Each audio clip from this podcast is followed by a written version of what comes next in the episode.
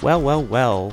Three holes in the ground, and along comes episode two. I must admit, starting episode two is a lot harder than starting episode one. It's interesting that. Um, not quite sure why. I guess it comes back down to the fear of perfection and, you know, wanting it to be a jewel. But then I remembered that I, you know, the whole point of this thing was just to sit down and do something in an hour. So here I am, beginning again. After fanning around with some levels, he's ready to go. It was definitely something that was on my mind because I'm sitting at my desk here and I pulled out a copy of Bird by Bird by Anne Lamott and um, I wanted to read you a quote. It's on perfectionism. Quote Perfectionism is the voice of the oppressor, the enemy of the people. It will keep you cramped and insane your whole life. It is the main obstacle between you and the shitty first draft.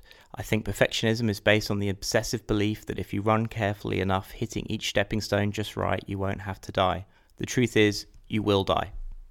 And it's on that cheery note that we address some of the feedback sent through from last week's episode. So, first of all, Kei Kreutler from kei.bio. I don't fuck with short podcasts. My brother, whose entire web presence is under a pseudonym. I think it's cop out that the intro is 20 plus seconds. Hugh Lemmy of twitter.com slash Hugh Lemmy. Its tone seems very much for friends. Stephen Fortune of stephenfortune.net. Time well spent on the opening jingle IMO.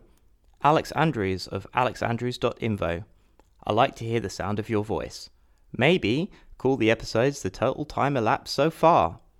Benedict Singleton of Rival Strategy writes, You should try and be the crypto aggro Joe Frank, late night radio style.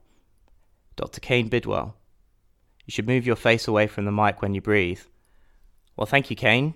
Um, I'm surprised you didn't tell me to stop breathing altogether.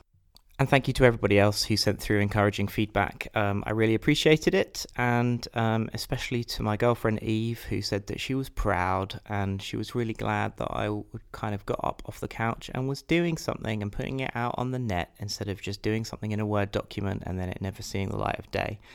And that was really nice, and uh, it's one of the reasons why I'm here doing this second episode. And that concludes the backslapping part of the show, making myself feel good from all of your kind words. Thank you very much. Appreciate it once again. Um, one of the things that I was thinking I could kind of move into was just on the idea of feedback in general. I mean, feedback's good. It's it's helped me a lot in my career and in my life, hearing the opinions of other people about the work that I've produced. But there's also a fear of it, like that you don't want to well that I don't want to to receive bad feedback or negative feedback. It was the negative feedback that had the biggest influence on me.